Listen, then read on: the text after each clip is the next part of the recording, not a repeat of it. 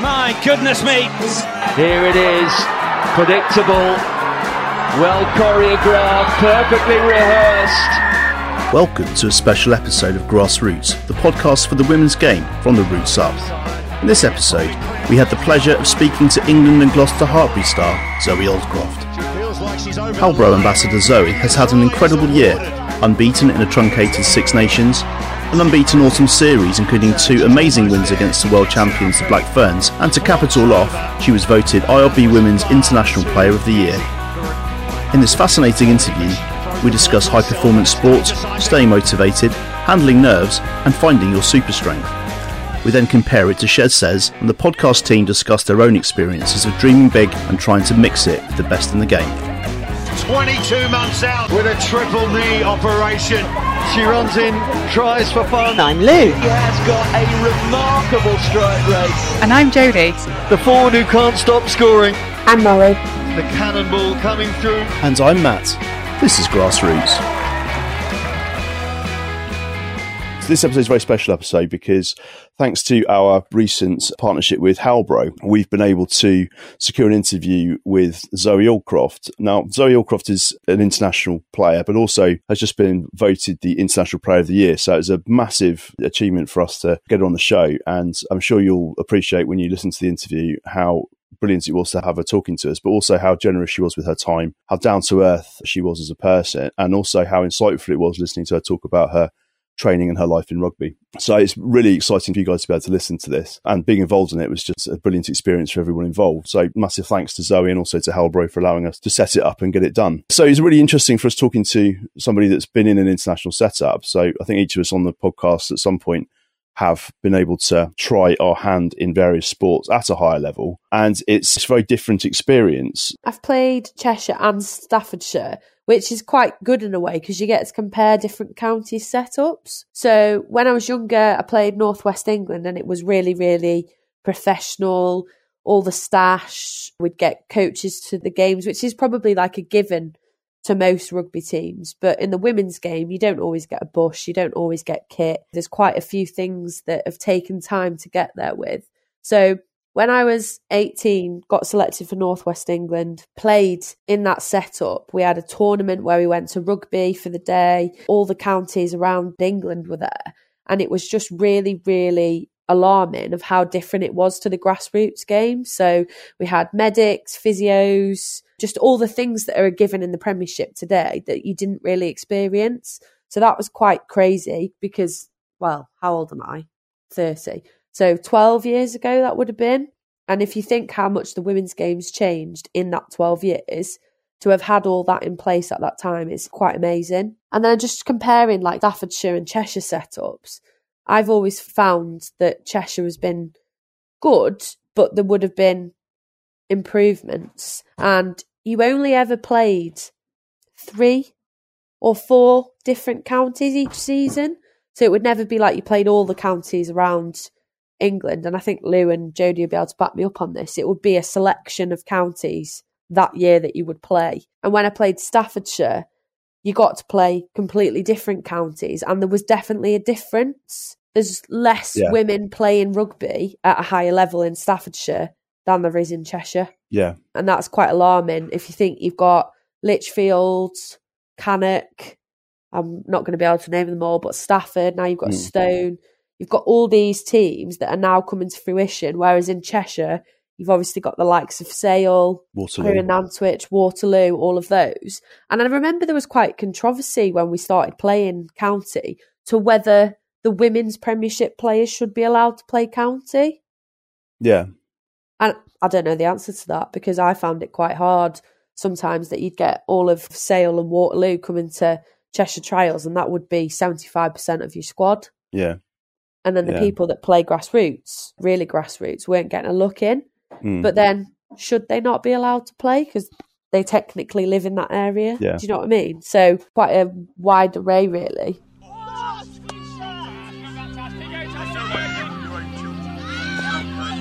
Rugby is hard enough without your equipment letting you down. From badly fitting shirts to shorts that cut off your circulation, many sportswear manufacturers haven't worked out how to make kit that fits for the rich variety of women's shapes and sizes. After years of development, feedback and research, Halbro have done what many bigger sportswear brands have yet to achieve. Designed a playing kit specifically to fit the female form. With curves in all the right places, four-way stretch, and a cut to suit all shapes and sizes, Halbro are uniquely placed to give your team the shirts they deserve. For more information, contact Fergus at halbro.com. To learn more about what Halbro can do for you and to see some amazing case studies, visit www.halbro.com forward slash women's hyphen rugby.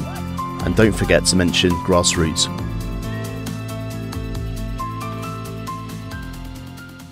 What did you think about Cheshire? Did you think it was quite organised, high level, different to what we played in? No.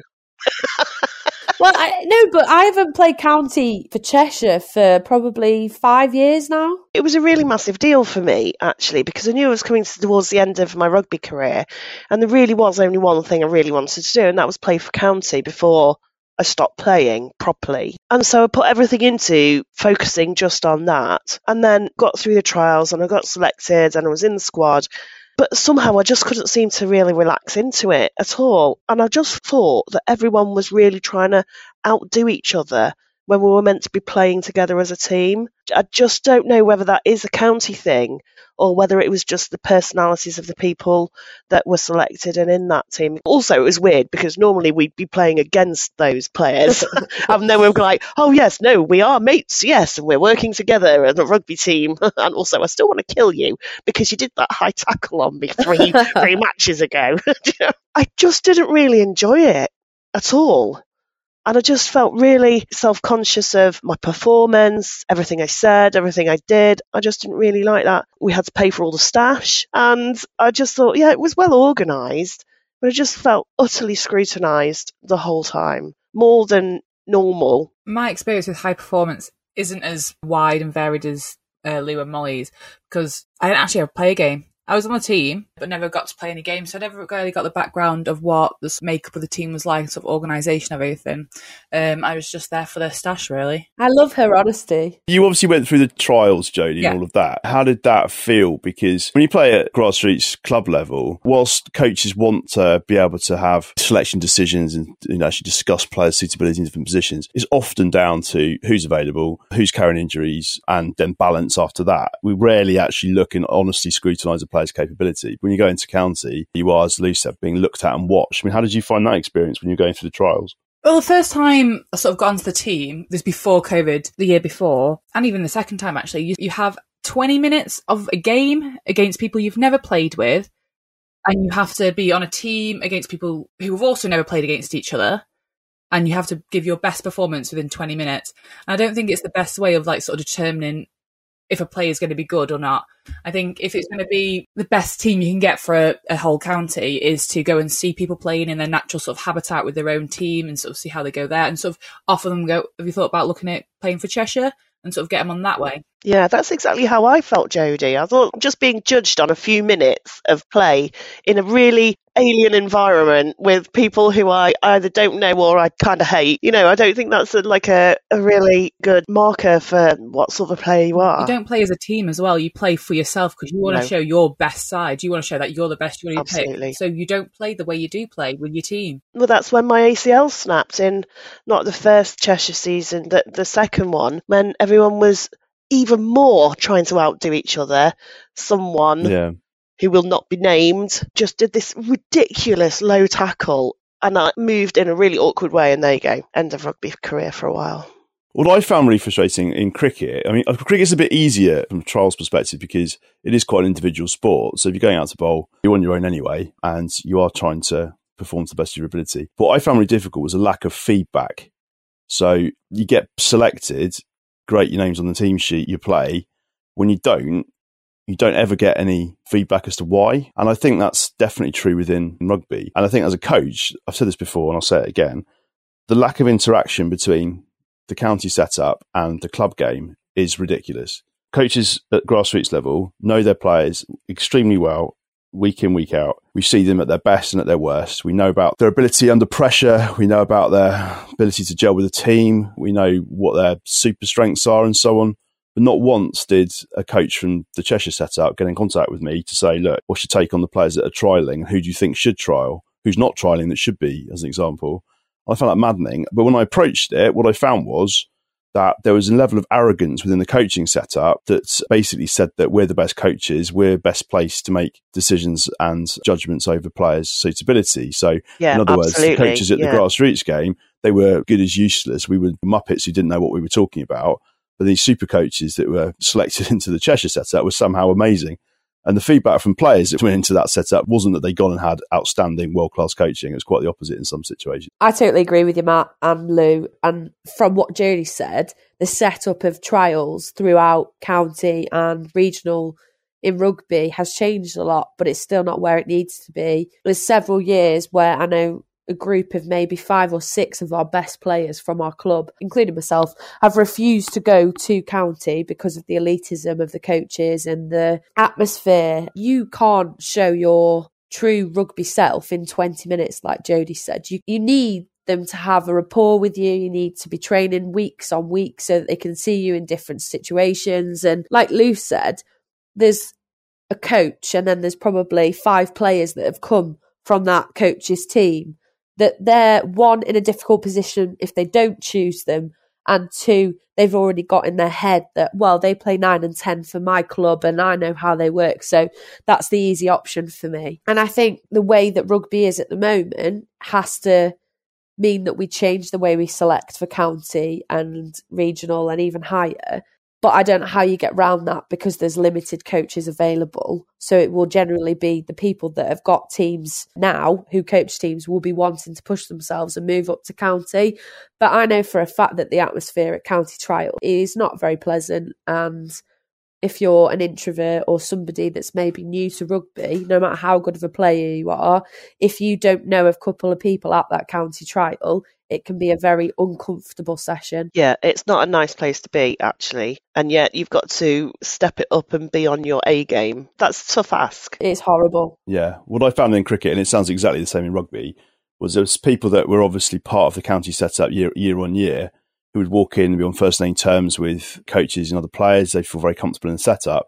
And players for whom it was maybe their first time, it was very intimidating and, and uncomfortable.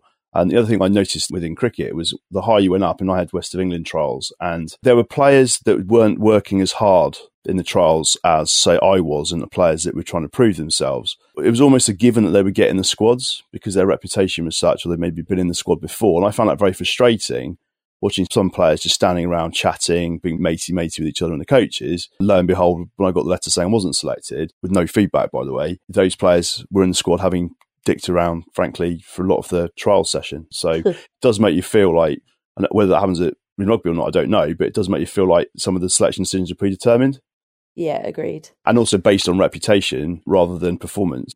Yeah, absolutely, totally agree with you, Matt. One thing that really impressed me with the interview with Zoe, as you'll hear, was not just how down to earth she was, but also how she managed to attain a level of performance almost by accident, by working hard, doing a good job, getting into the right setups and so on. And it made me really think about what the difference is between her and say you guys what is the big difference because a lot of the skills she's got you guys have got was that point of difference between her and you normally we focus on the grassroots game, but we've been absolutely delighted to have the opportunity to interview Zoe Aldcroft, who has recently been voted the IRB Women's Player of the Year. So, Zoe, massive congratulations, first of all, for the award, and welcome to the Wild Podcast. Thank you very much, and thank you for having me. So, just as a starting point, Zoe, I'm really interested in your journey. So, as I understand it, you started playing at Scarborough, was it, age nine, Yeah, Scarborough Rugby Club. Yeah. and ended up playing for England. So, talk me through your journey because that's obviously quite a big and steep learning journey, isn't it? About the age of eight years old, I went down to Scarborough Rugby Club. My brother used to play a lot of the time, and I literally just used to stand and watch every Sunday morning. And then just one time, I just I just got involved and absolutely loved it. And then from there, I was with the same age group of because I was the only girl involved, and so I was with the same age group from I think it was under nines till under 13s, and then I had to leave because you can no longer play with the boys anymore at that age. So I went across to West Park Leeds. That was like the biggest setup in the north and the closest one to me that had um, an actual girls team. And so I used to travel across there most Sundays um, to play games against the likes of Liverpool St Helens, um, Manchester, Glossop, like those sorts of teams. Yeah. And then obviously every other weekend we had to go even further and go to Manchester and Liverpool and those sorts of places. And so I played um, at West Park Leeds until the age of 16 and that's when I headed down to to Hartpury, where I um, was in the rugby academy there. So that was kind of my grassroots sort of journey. Also played at Malton and Norton. Yeah, did a little bit there as well. At what point did you realise that you were pretty good at rugby? Ah, God, I w- I don't know. I wouldn't really say it until maybe I got down to Hartpury. Like, I knew that the West Park team girls were really good and we had a really good coach and we just kept like developing as a team. Um, but it wasn't really until I got to Hartpury where I thought, oh my God, this is something that I actually like want to focus on and like maybe play for England one day. So it wasn't really until then. I just kind of just enjoyed the journey when I was young. And I played so many other different sports as well that I had so many different things going on that I didn't really concentrate on just rugby. It was just like the joy of doing it, if that makes sense. When you were learning the game from a young age in that situation where you're the only girl in a group of boys and things, how did you manage to keep with it? Because a lot of players drop out at that point, don't they? Yeah, they do. And um, I think to be honest, I just loved it. Like the boys that I played with, they never went easy on me. So they were all like really supportive. Like they always ran the hardest at me um, and stuff like that. So I never really experienced the, um, like, oh, the boys didn't let me join in and that sort of thing. Cause I think the boys actually really enjoyed me being there. I don't really care what people think of, of me, to be honest. Like, and I just carried on really, and I just kept going. And, like, I never had any negativity around it. People were just like, "Oh my goodness, you play rugby? That's really cool," um, and that sort of thing. And I just kept going, and I, I, like I did it because I loved it, and like I didn't really mind what anyone else thought. If I, they thought bad of it playing it, then that's their issue. Absolutely.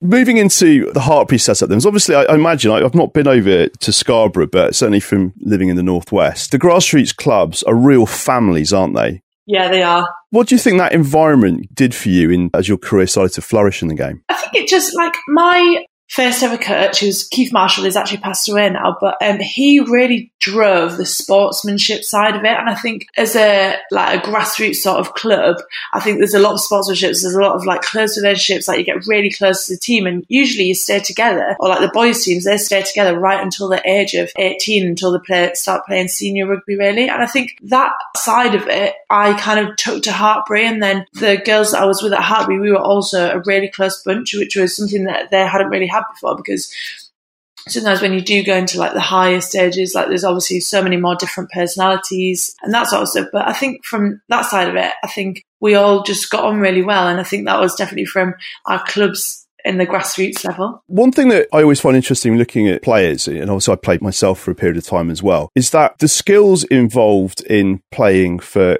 Crewe and Nantwich ladies against Manchester ladies, as we saw on Sunday. The skills involved are pretty much the same. There's still the tackle and the pass and the kick and all the rest of it. And I guess you'd think that those skills over time can be honed and developed to become very, very good, I guess. From your experience, what is the difference between yourself playing at an elite level compared to players that are perhaps very good but don't quite make it through? I think I would say the level of detail and the, the knowledge around around the game and what you do at certain points of the game. I'd say that was like one of the, the main things. And just like, for example, you might be a really good tackler, but can you do it on biggest of people, if that makes sense? The technique that it is to do that, like, are you just throwing yourself at them and hoping for the best, or are you really like getting your foot in close, like dropping your height, that sort of thing? So I think it's just like the level of detail around the game and the knowledge of the game. That's a that's a real massive thing. Like the right doing things at the right time. In the heat of battle, I imagine that's quite difficult when it's chaos and at our level the game feels quite fast even though when you watch it back on video it's embarrassingly slow. But at international level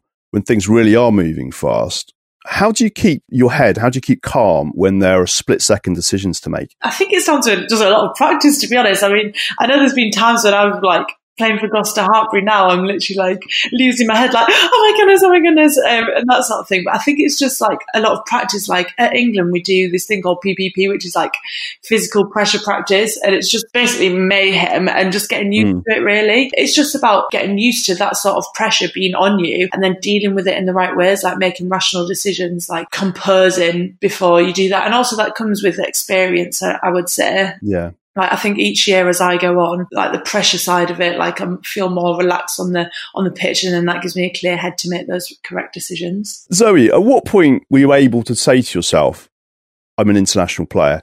One thing I've always noticed with elite athletes is a lot of what drives them is a fear of failure and almost an absolute obsession with getting better. But to be honest, I wouldn't say probably until last season that I would have really classed myself as a as an international player. Like I think from my first cap, I was just like an excited, like young girl. Like I didn't really think about rugby. I didn't think about like the detail side of it, that sort of thing. And then I had a couple of seasons where I was out with injury and I just never really got that consistency. And when I did come back, I was like sitting on the bench and that sort of thing. And then I think like over the last couple of seasons, it's just like clicked a little bit more. Like I've really put the effort into like knowing my detail, like knowing the stuff around the line out, like obviously, like I said before, doing the stuff at the right time and just making the correct decisions really and trying to, yeah, trying to basically just really take out any mistake from my games and just being like yeah. consistently quite good.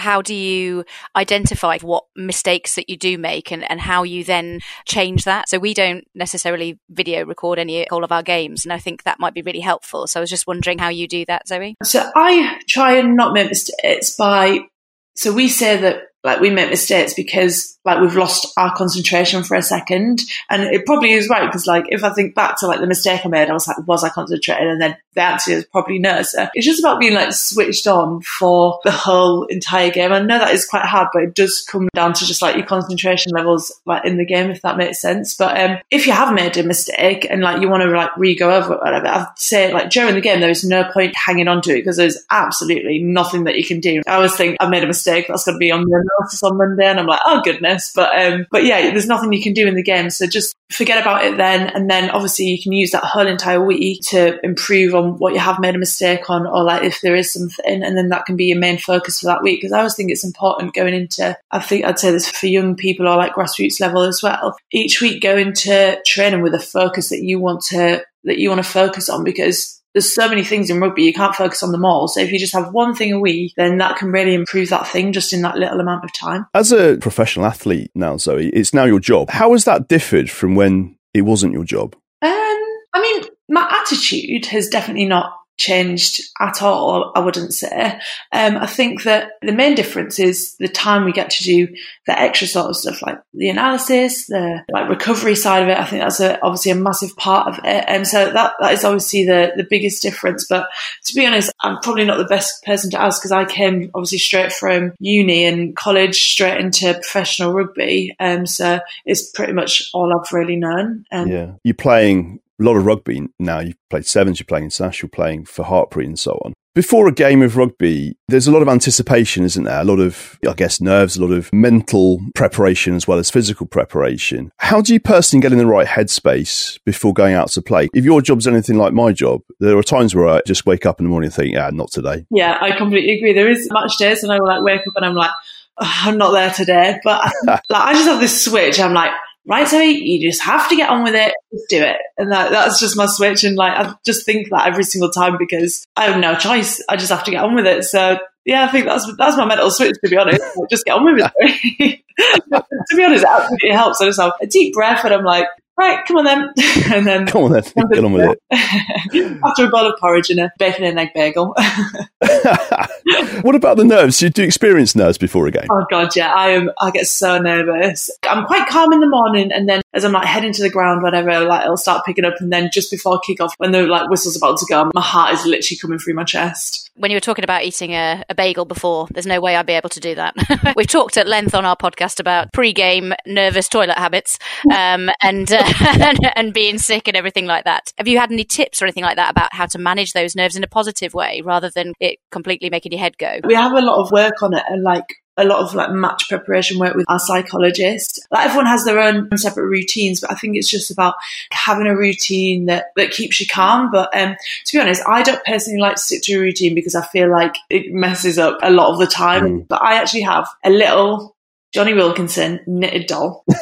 I've heard about this. He is just like my consistency. So, like every game, he'll just be at the bottom of my bag and he just makes me feel relaxed because he's the same thing every single time. Like, he's just going to chill in the bottom of my bag. I can look at him, same every single time, if that makes sense. Whereas, like, I feel like there's so many different changes to a rugby game. I think that's just one thing that makes, well, me personally calm and also just like listening to music, keeping as chilled as possible. Also, I love to know as much about the opposition as possible and that keeps me calm as well. So How does that not scare you though? If you're doing your research on an opposition and you just think, oh my goodness, this person's an absolute monster. So how do you manage that sense of fear and anticipation? Uh, I'd just say that like I wouldn't I don't focus on other players being scary. I focus on how I can stop them being scary, if that makes sense. So like Yeah. like if they're really exceptional in the line out, for example, I like look and see how I can disrupt that. I wouldn't say I look at people and think, oh my god, they've got this person in the team. In the world game then, is there a player you look at and just think, God, I wish I was at your level? Sarah Bern, I think she's amazing. she's Yeah. I'd love to have her strength. You mentioned Jonny Wilkinson there. Have you met Jonny? I have, yeah. I met him in Toulon when I was, oh god, I must have been like 14 or something like that. Did We went, we went on a West Park Leeds tour to um, Toulon and we got to meet him at the end of the game and it was really cool. Was it? I tried to meet Jonny Wilkinson in Toulon when he was retiring. Some friends of ours, we're all the same age, and Jonny's the same age as we are. And we followed him all through that journey into the World Cup final and so on. So when he was in his final year, we thought we'd go and pay homage to Jonny down in Toulon. So we booked our flights, booked our accommodation, bought our tickets for the game, got to Toulon, only to find out that the game was actually being played in Nice. And Jonny was rested for the game. oh no. So I've been on a mission ever since to meet Jonny Wilkinson. And then even more annoying, there, there was a, some sort of O2 Touch Awareness Day thing at Sale Sharks a couple of years ago. And I was busy doing something really annoying, like taking my kids to a birthday party. And all of the team had their photos with Jonny Wilkinson. So my mission continues. In terms of your recent award, Zoe, was that a surprise to you? Um, yeah, it was a massive surprise. Obviously, um, well, I got nominated, and there was four of us that were nominated, and then I didn't think I was going to win it because Poppy is she's insane. Yeah. It was a massive surprise. When you received that, what was the reaction from those close to you? They were just ecstatic. I got um, so they actually came into a Gloucester training session to tell me. So I had all the girls around me, and they were all screaming and stuff. Um, and then obviously rang my mum and dad, my boyfriend Luke, and they were just they were just so happy. Amazing. The great thing about that, I guess, is it's something that nobody can ever take off you. You'll always have that on your career, won't you? The career for any rugby player is uncertain, isn't it, with injury and, and selection and so on. But that's something that's now on your CV and will be there forever. Yeah, definitely. It's very cool. Very cool.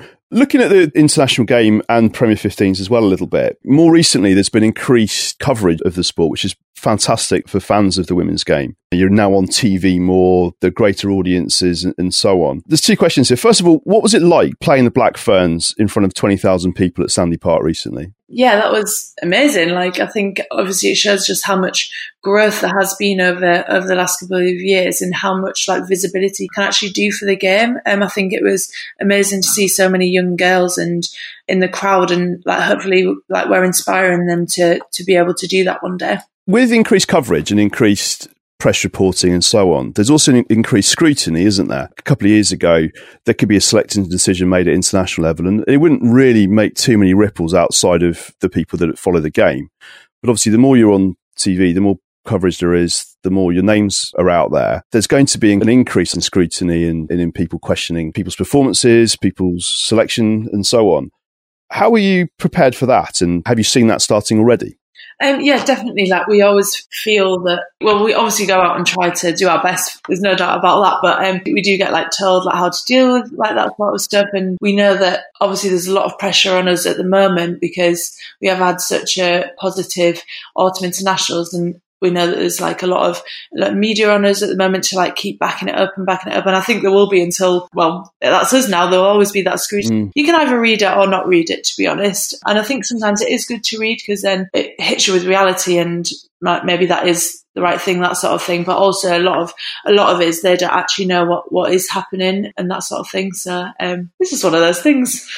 Yeah, I think you're right. I think it's good to see the back pages with a bit more diversity for sure. And I think it's good as a player, I guess, to stay honest, isn't it? And to take criticism as well as support. But I guess it also must be frustrating when you're inside camp knowing how hard you're working and knowing how hard the people around you are working. And when people from outside volunteer their opinion, I can imagine it could be quite frustrating.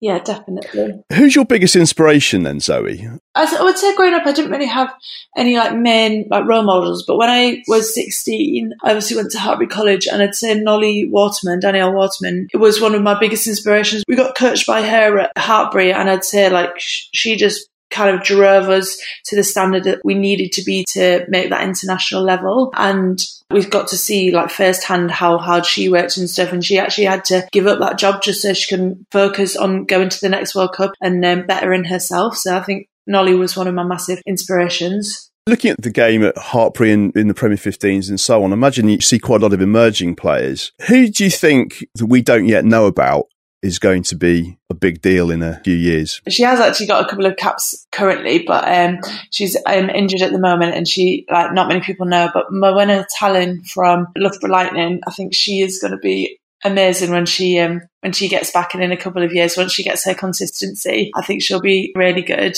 And then a couple of other people, I think um, Connie Powell. I think she's slowly coming into the setup, and I think she's going to be really good in a couple of years' time. Also, looking forward to seeing their names. Absolutely, I'm always staggered when I see some of these athletes that are on the park at the minute. Jess Breach, for example, when she came onto the scene, I, I couldn't believe how good she was, how how quick she was. Uh, there's some people in in the England setup that you just look at and think, how on earth are you doing that? Oh yeah, definitely. I think I think it's just like every year we get these people in that we haven't heard from before or, or, like anything like that and you're like wow where has this person been yeah. and obviously it kind of keeps you on your toes because you know that obviously it's just going to keep coming and coming so it gives you a, a, drive to, to improve yourself as well but yeah the, the amount of talent that's coming through is just amazing and even the, the young Hartpury girls who are just starting their journey I coach those guys the talent that are in that's in there already and they've still got a couple of years before they're even able to come and play for Gloucester Hartpury or potentially for England but I definitely think there's some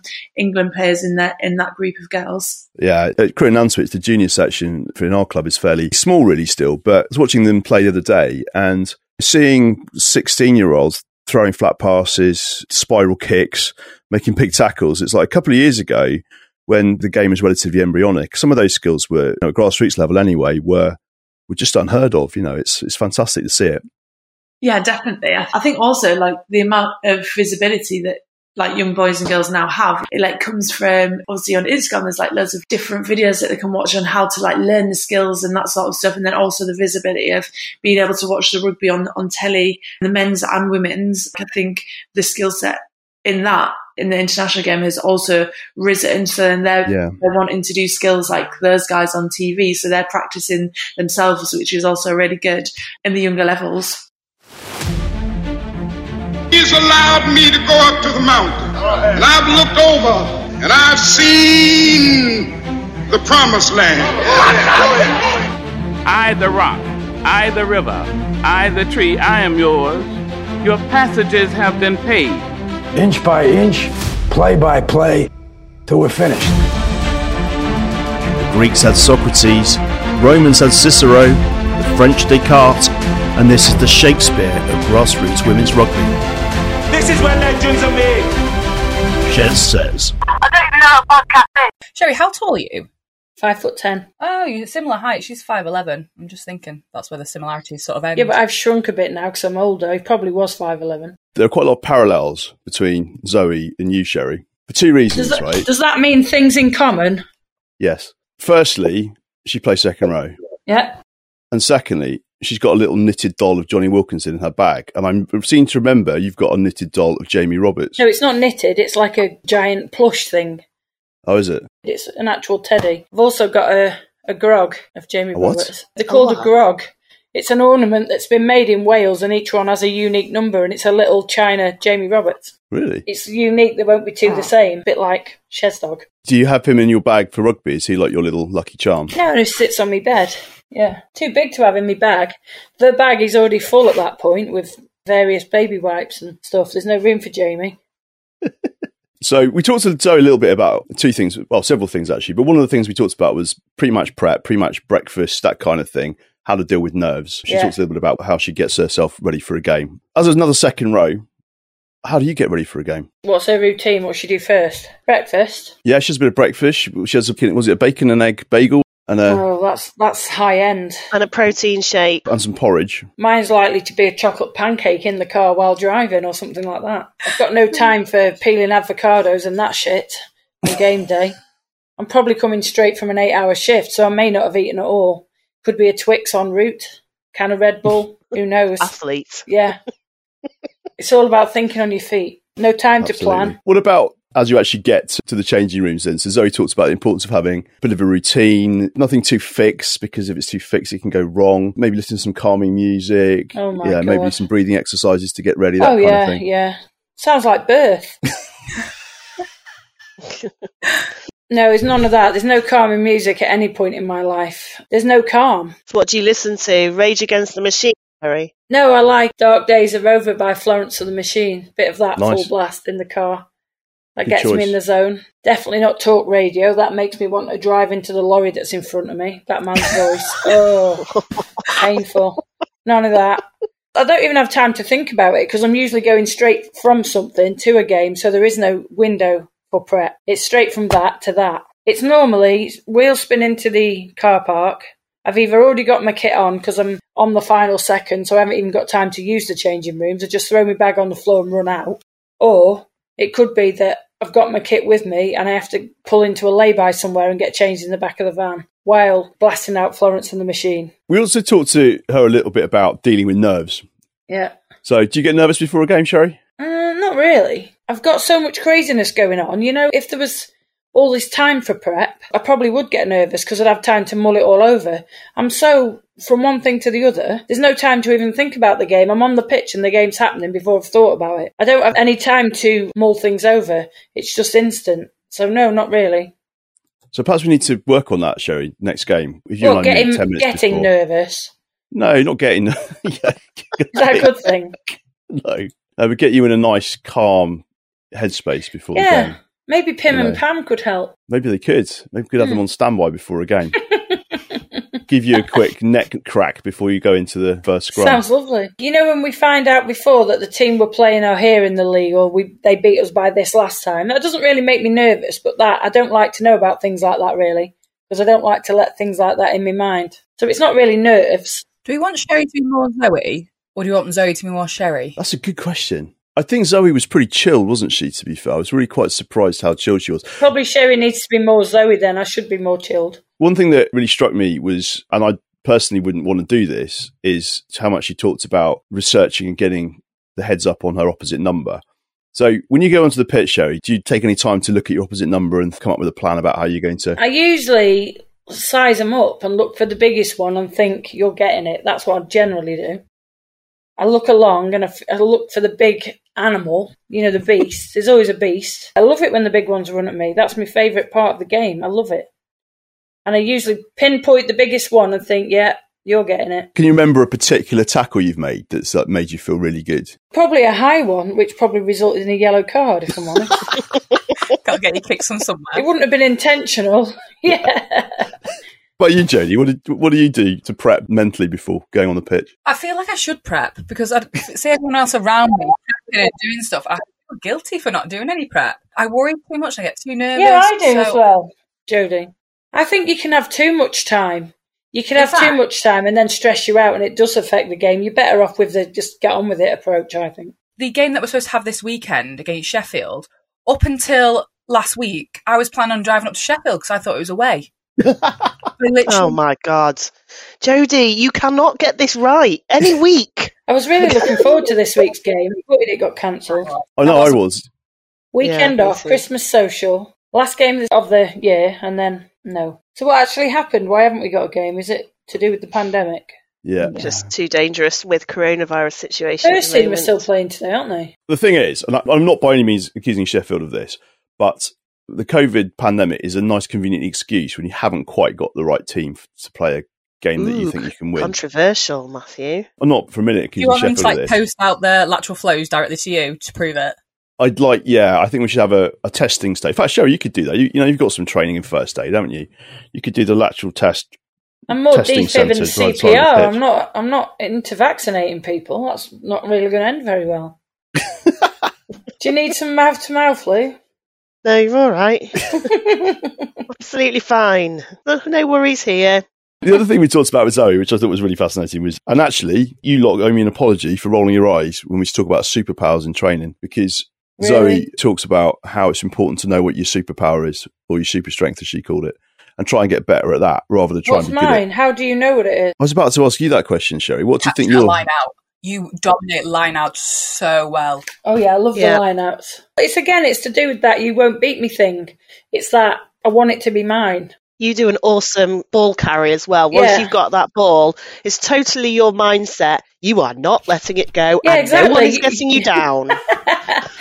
Yeah, I like that. I, I like that I can go through about six or seven people just to cover the ground to get us nearer to the try line. It's good. That's what I'm on about when I'm on about the big ones running at me. That's what I love. My mind is that when I've I've already would have sized these ones up, it would be coming at me, and I've already decided you won't stop me, and that's what you're on about. I've already decided at the beginning of the game, and I've seen them at some point. You will try and stop me. It won't happen, and I love it.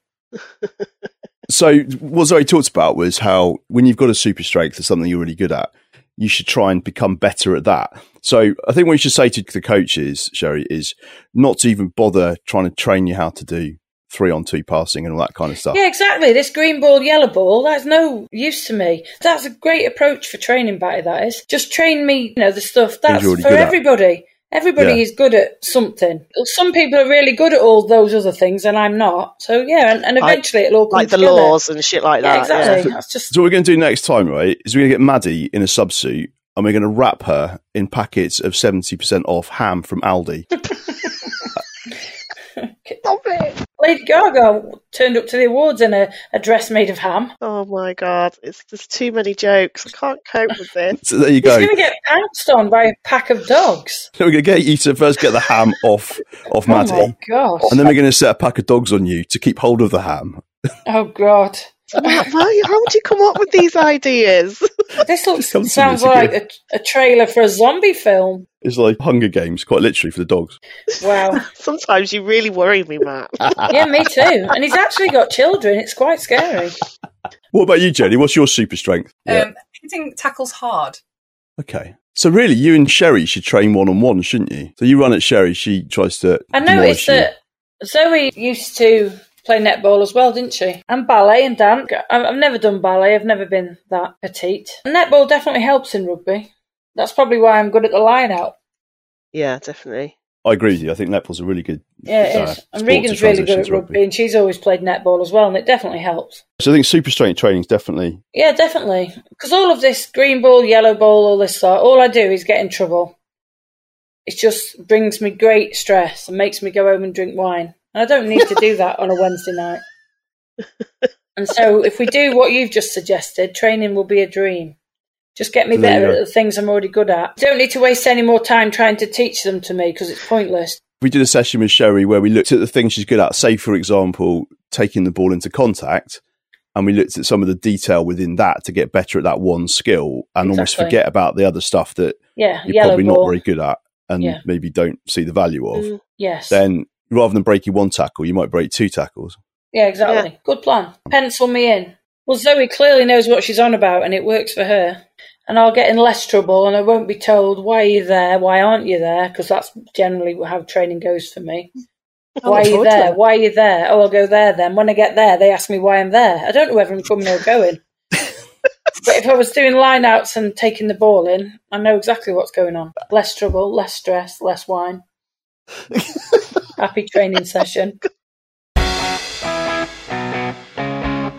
Do you have any specific advice for girls and younger women that are currently playing at their club level that want to aspire and play at a much higher level? I would say that if you have a strength, say like if someone's strength is tackling or carrying the ball or passing or distribution, that sort of thing, I would say really focus on it and, and really excel in that skill. Because if you have a super strength, then it's really hard for people to not select you if you have that super strength. Yeah, because you could be like, oh, this girl, she's only average at this, but she is amazing at this. And like, this is going to win us the game. Like, that could be the difference between winning and losing a game. So I'd say if you have a, a skill that you are good at, really, really work on that skill and keep working on that skill to make it a, a super strength and something that no one else can beat. I love I that love advice. That. Yeah, I love thanks. that. We always used to talk about superpowers, didn't we? In fact, maybe this is the first time in my life I've been like ahead of the curve with coaching.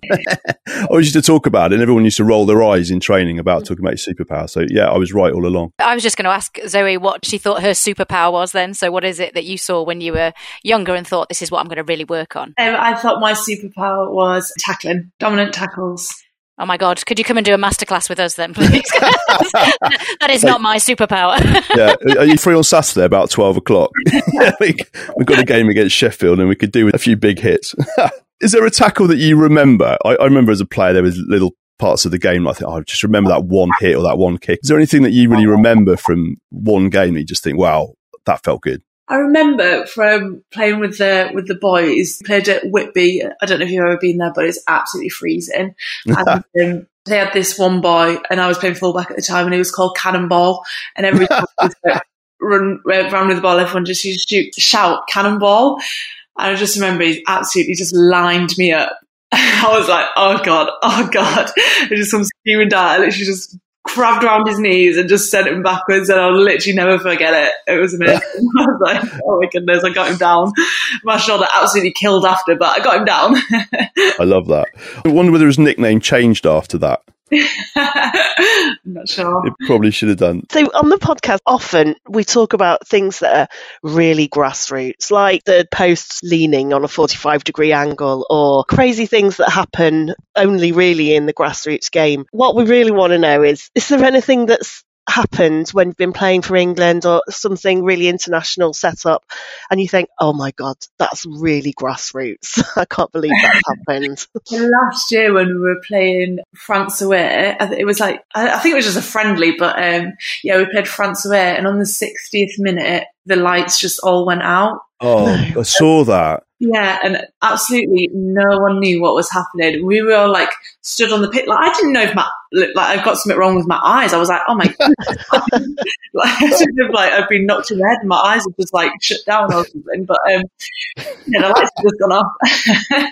um, but yeah, that was absolutely crazy. And we were all like, what happens? Like, do we play in the dark? Like, do we do we wait and stuff? But obviously, that game had to be um, called at sixty minutes which was just insane. And we were all saying like, "Oh my god, this is uh, amateur and stuff like this." Uh, yeah, that was probably the biggest thing that's happened. That's um, that's grassroots level at um, international level. That was special, wasn't it? Did they ever work out what happened? Was it just with France losing and they just accidentally on purpose pulled the plug out? That's what the rumour was, but I'm not sure. Apparently they're, they're naturally set to um, go off at that time and no one had changed them. Oh, for goodness sake. That's amazing. you know what it's like at club level when you're playing rugby. After the match, you have downing pints and dick of the day and that sort of thing. Do you do that at international level, or do you have like an electrolyte drink and a cold shower? Um, yeah, it's, it's, usually the, the second one. We have a protein shake and a bit of recovery, really. But um, we are allowed to celebrate on our last night of the series or whatever. And the last one that we did, we had a Harry Potter social on the last night, and that was absolutely incredible. We made our team room into Hogwarts, like there were hanging candles from the ceiling, like we had potions that we were drinking. Um, so yeah, that was that was really. Oh, wow, so you, so you went full out then? Yeah, full out. Yeah. Our lot tend to dress up as their grannies, so uh, Harry Potter sounds a lot more upmarket than the the kind of nonsense that goes on at our club. So if you could replay one game, what would it be and why? I would probably replay the Black Ferns one, the first one that we just played, just because I think we were just all so stunned and amazed, like what was happening. We were like, oh my goodness. And I just literally looked every single second of it and I literally didn't even want to come off the pitch. It was just so, so incredible. I love that. Obviously, you're going into World Cup cycle again now, aren't you? Yeah. And I'm guessing, you know, England are now favourites for that. How does that sit with where you're at as a squad? Um, there is a lot of chat that obviously like we're the favourites for it, but I think we also have to come back down to reality that there is France, like they are a massive team who literally we've only just beaten narrowly the last couple of times. And I think that we are currently sat at that top position, but there's always people like biting our ankles. And we know that New Zealand and the likes of Canada, they're not going to be the same teams that we've just played. They're going to be completely different next year and they're going to be very strong. So we know that we've just got to keep our feet on the ground, just keep working at our own things, stuff that we need to improve on to go into that World Cup next year there's nothing more you can do, is there, than just try and stick with the process, I guess. If you worry about what other teams are doing, you become obsessed with that almost, won't you? Yeah, that's very true. I think that's that's a lot of time what maybe coaches get wrong a bit. They concentrate too much on the opposition. Mm. And I think that it affects us doing what we do best um, and concentrating on ourselves and what our super skills are. Because if we, like I said before, um, individuals they need to concentrate on their super skills, but also as a team, you need to concentrate on your super skills. So then no other teams can be come near it. Absolutely, yeah. It's so easy to get intimidated by the fear of the opposition without thinking about what you're good at yourselves, isn't it? Yeah, definitely. Imagine it must be quite difficult to enjoy playing sometimes when you're playing at international level, is it? Oh, no, I love it every time. I do. I love it every time. I'd say obviously you have like your hard days and stuff, and you're literally like, I'm sick of rugby right now, and, um, and you just need like a couple of days off and stuff like that. But I never go into a game and think, oh, I hate this, whatever. I just love it. I don't know. A lot of people might not say the same, but I, honestly, I just love playing rugby. I, I, love training. I love it all. I don't, I don't love the gym as much, but um, yeah, I get on with it. yeah. It's a necessary evil, isn't it? I was going to build on that actually and say, how has rugby positively impacted the rest of your life? Because I think that's something that I found. So I started rugby very late. So uh, I only started three years ago when I turned 37. But I found that it's had a really positive impact on me in terms of confidence and body positivity and things like that. And I was just wondering how it's positively impacted you and whether you've seen that through your whole career. Um, yeah, definitely. It's, well, I, like, I haven't really had a life without rugby, to be honest. But um, the positives, like some of the things that you do happen, like the relationships you have in a rugby team. There's not really any other friendships like it. like you go from through some weird stuff, like you do weird. the bond that you have is just just next level, and the body positivity stuff. Rugby is for all shapes and sizes. You don't look at anyone in the team and think anything different of anyone. You're all just in that bubble, like having fun together. And I think that's just one of the best things about rugby. It draws in so many different people, so many different body shapes and sizes. But when you're actually there on the pitch, no one cares what you do. They just care if you like catch the ball or not. like, yeah. I always find it very frustrating. My, my daughter's 11 and she's looking still, you know, because of the world she's in, I guess, looks at, oh, I don't know, Kim Kardashian or something like that as a role model. I'm thinking, no, you're looking in the wrong place for your role models. You need to go watch the Red Roses. You need to look at the GB hockey team and so on. They're, they're the ones that you should be inspired. Do you carry that responsibility a little bit, Zoe? Um, I suppose definitely. I always forget that I'm a role model, but like I think it is a, a massive privilege for me to to be a role model because I'd say, like you said to your daughter, I w- would never look at Kim Kardashian and that sort of stuff because they just make me laugh. People like Jessica Ennis, Serena Williams, those sorts of people, I'm literally like, wow, they are insane people. What they do with their bodies, like how they inspire people, like how hard they work for stuff that they've achieved. I think they're the real role models out there. And to, to be a role model for those young, young girls and even boys, um, it's something that I'm really proud of. The more people tell that story, better, I think. I remember seeing a few years ago, there was an article in one of the, some of the newspapers and they took loads of photos of Olympians in various costumes and you know, swimwear and all that kind of stuff. And it was incredible the different shapes and sizes of, of the athletes. And yet these were all at elite level. I thought it was a fantastic message to give to people that maybe have a body shape that they don't want or don't like and how they can actually use it and respect its power. Yeah, definitely. I think your body can do things that no one else's body can do. And like you should just respect it because you have be in another body. So you just got to do with your body. And I don't think people should not like their body because it's amazing what they can do. You can breathe, can see things or whatever. And I just think, yeah, your body can do things that you don't even know probably that they can do, if that makes sense. Absolutely, absolutely. Yeah, I think building on that about I think one of the things that rugby does do is enable people to celebrate that, which is really difficult I think when you're growing up and I think possibly even worse so during the teenage years. So have you kind of found anything in relation to how to encourage recruitment or retention of young girls and young women into rugby so that they do choose that because I think that's a, a, massively positive thing. I know a couple of from following some of the other grassroots rugby teams, especially those that are kind of just establishing the struggle to try and get girls and women into rugby and, and stay in rugby? Yeah, I think one of the main things is having real fun and enjoyable sessions, like something that the girls want to come back to, not just concentrating on handling drills, that sort of thing, but getting them involved in games and like keeping their energy really high. Because I think that's what lets off the endorphins, the um, the competitive side of stuff, or well, that did for me anyway. So for any coaches out there coaching young girls, just making sessions real fun and like not too serious, just keeping it real light-hearted,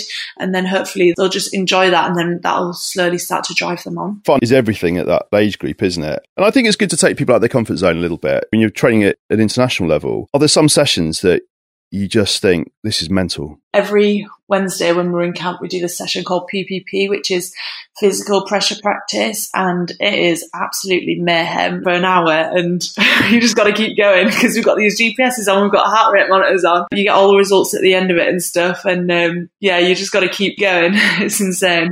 It's something like 180% of game day intensity, something like that. Wow. Yeah, wow. Crikey. The, the, captain at our club, Katie, or Katie Sixpoos to give her her full moniker, she's one of these players that plays with a high level of intensity. And in that sort of situation, she'd probably injure most of the team. Is there anybody within the England camp that you just keep well away from, just in case? Probably Sarah Bern. she's massive. She's such a strong girl. And she's just she's a bulldozer. Usually, fantastic. Well, Zoe, I think we've taken up way too much of your time already, but I could honestly talk to you all day. It's been absolutely fascinating talking to you. I've had a question that's come in from somebody that could make it on the pod today, Jodie. She said, "Can you see if Shaunagh Brown would take my number?" Um, so it's up to you whether you pass that on or not. I would advise no. I advise strongly against that. Um, but if you see around the clubhouse and she needs a bit of company, then Jodie's Jodie's always up for a for a chat in inverted commas.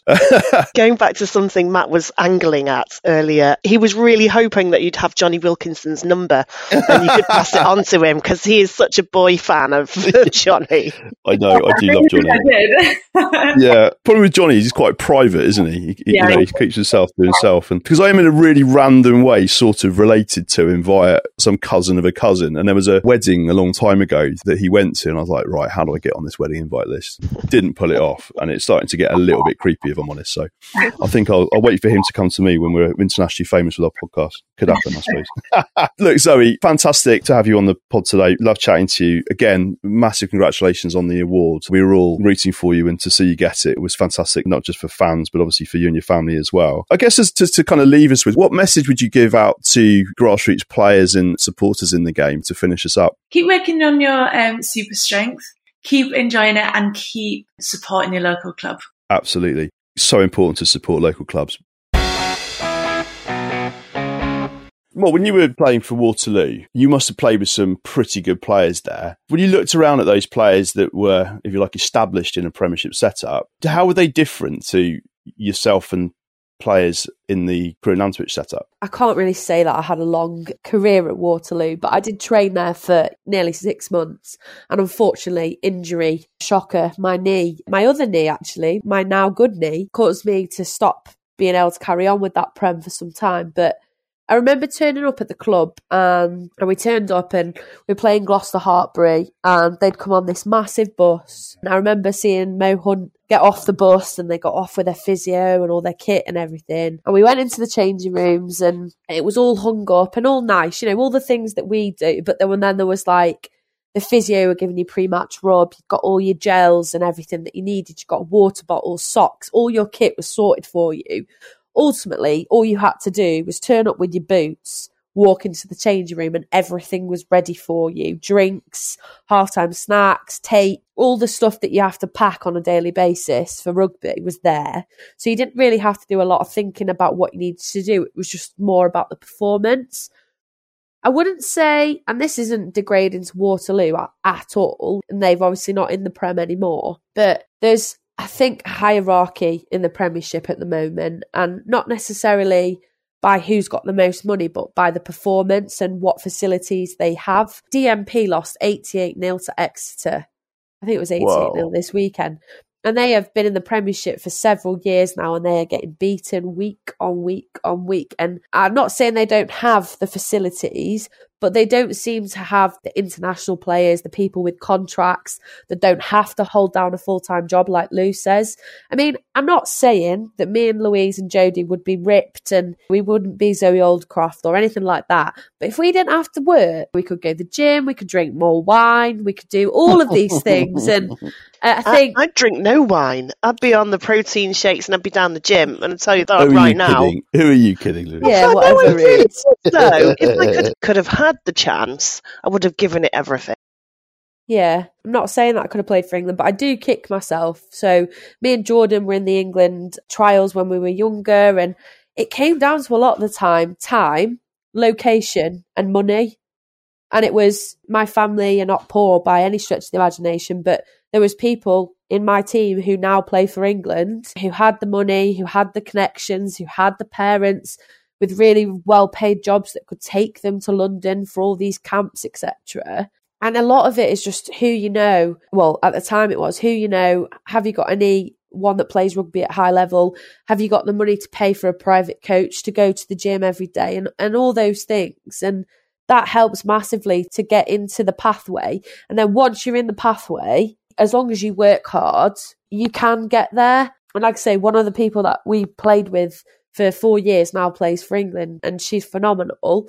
But she had those opportunities the same as us, but it does sometimes sadly well it did then come down to money opportunity and connections Yeah.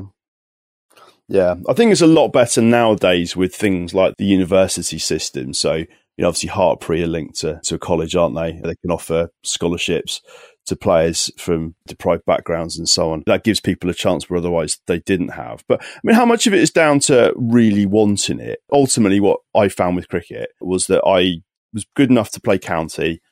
I wasn't quite good enough to play west of England. And to get good enough was going to require sacrifices and, I guess, effort that I wasn't prepared to give. it's a lot of effort isn't it like Yeah, the amount massive. of hours and it's hard and it can be really lonely. I remember when we were doing the northwest england from being 15 to 18 all my mates were going out drinking every weekend. They were going out partying and and doing all these things. And i had to go home and go to bed at 8 o'clock because i'd got to leave for london or for rugby or whatever at 6 a.m in the morning. So I can only imagine the sacrifices athletes in general or rugby players at high level have to make if they do it for their whole career. You know, you're going to be missing parties, you're going to be missing family events. How do you hold down a relationship? How do you spend time with your family? How do you spend time with your friends? Start a career, especially when the women, before they got professional contracts, were having to teach all week, work out, train, and play rugby at the weekend. It's a massive ask. And I think the sacrifices you have to make probably do separate some people. And I don't genuinely think if I'd have had all that opportunity and money, would I have sacrificed them things? I don't know. I couldn't answer that. It's easy to say now for me, oh yeah, I would have definitely done that. I could have done that. I would have done that. But that's me saying that now. I think perhaps when I was that age, it might not have done. Just you look back and you think, oh, I would have loved to have done that, or I wish I still had the chance to do that sort of thing. And I think a lot of it, I suppose, is probably a lot to do with the people who behind you. So maybe your parents pushing you and taking you and financially supporting you, and in sometimes we all know it, forcing you to get up to get to the gym, to go to bed early, to eat right. You know, I've got to have some really strong people behind you as well, I think, Yeah, to be able to do that. Again, going back to my experience of, of cricket, there's no doubt that there is a massive difference in natural ability of the top players compared to the ones that just work hard. If you think about the players that have been in our team over the years that have gone on to play Prem and so on, a couple of them have really got that little bit extra, whether it's pace, whether it's attitude, whether it's aggression, whether it's just innate hand eye coordination or something. They just have that extra couple of percent of just raw ability that I don't think you can always coach or train somebody in. I certainly found with cricket, you know, I remember being in a net next to a guy called Simon Jones who went on to play for England in the 2005 Ashes. And the difference between him and me was night and day. He was an athlete on a completely different level to me. Had I made it into the squad, there was no way that I was ever going to be at his level. He was just that much better than me. And it doesn't matter how much I trained, that was always going to be the case, you know. I know what you mean. I mean, I've not had to put a huge amount of training into my superpower, which is secret punches. You know, so it's just just something you're born with. You know. You may wonder what male grooming has to do with the podcast about women's rugby. I must admit, when Manscaped got in touch with us with a fantastic discount offer for our listeners, I also couldn't really see why. Then, when I received a perfect package 4.0 to take a look, all became clear. You may not have balls, but that doesn't mean the men in your life shouldn't benefit from Manscaped's amazing range of products designed and developed specifically to give the most intimate area of a man's body the love it deserves. The Lawnmower 4.0 is a fabulous device combining a luxury quality finish with an extremely effective cutting tool. It makes short work of unwanted hair wherever you may find it. The boffins at Manscaped have clearly worked wonders with the range of devices and accessories. You can groom in total confidence that it's safe, quiet, and easy to use. You may even give it a go yourself. To take advantage of the exclusive Grassroots offer, use the code GRASSROOTS when you order. This will give you an amazing 20% off and free shipping. This Christmas, his balls will thank you. Lou, with you saying that you need someone to push you behind good support, with Grace now going into rugby, do you reckon that you'd be the person to make sure she'd achieve something that high level? Yeah, absolutely. She's going to hate me. I know it because we go through these roller coasters. Well, we certainly have done this year. Of she's got some really good natural ability in certain areas on the rugby pitch, and it's obvious to me and anybody really who watches. But some days she just doesn't want to go, and I say, "Come on, you're going. You know you love it." And actually, some weeks she doesn't love it. And then she's like, Mum, I hated this. And I'm like, trying to find a positive. It's actually really hard as the person behind someone who could really go far to find the energy and the, the constant positivity to push that. But I've tried with my two older sons and it's not worked. Third time lucky. Yeah, third time lucky, please God. but I push her as far as I think she can go. And if we get to the point where it's not happening or she's really not loving it, then we will stop and we'll do something else. But um, I will go to the lengths that are required, definitely. It's so important as a parent to do that. I think, you know, one of the challenges I had with game of cricket was my parents well, partly through work, but partly because I just didn't want to, wouldn't accommodate some of the travel. So a lot of the games are in far flung places and would require long, long journeys and overnight stays and all this sort of stuff. And, and they just didn't want to do it, which meant that I missed out on a few games that I perhaps should have played in and all that sort of stuff. As a parent, you absolutely have to take the pain sometimes if they're going to push themselves in sport because it's very rare that, that the trials in, in the park next to your house, is it? It's nearly always a long way away. Yeah, that was a really, really good question, Jodie, actually. Yeah. Thank you. Oh, I forgot also to thank our mate Darren at the Cornish Pasty Box Company. So the Cornish Pasty Box Company are a business that make and distribute authentic Cornish goodies, particularly pasties, cream teas, that kind of thing. And Darren sent us up a box of pasties for the pod. And yeah, I've had one. I haven't managed to get them to Lou and to Jodie yet because they're frozen. And every time I see you guys, we're out for a reason. I'd absolutely recommend anybody that likes that kind of thing to get in touch with them. They're absolutely brilliant business. I can't wait to try one of these pasties. I think you've brought one to various occasions, even with ice packs, and they're still frozen. And they've still not managed to get one. No, I still keep forgetting to hand it over. So I'll make sure I, I, think get it's it to an you next week. excuse. I think you're just eating them all yourself, Matt. Oh, they are so good. I even bought some more because they're that nice. well worth it. There's an inevitable conclusion to this. That's a smart Thanks so much for listening to this special episode. We hope you enjoyed it. Don't forget to enter our shit kit competition for the chance to win a brilliant Halbro stash package and the one-off Grassroots hamper. See Facebook, Twitter and Instagram for more details. A brilliant finish. This was Grassroots, women's rugby on the roots up.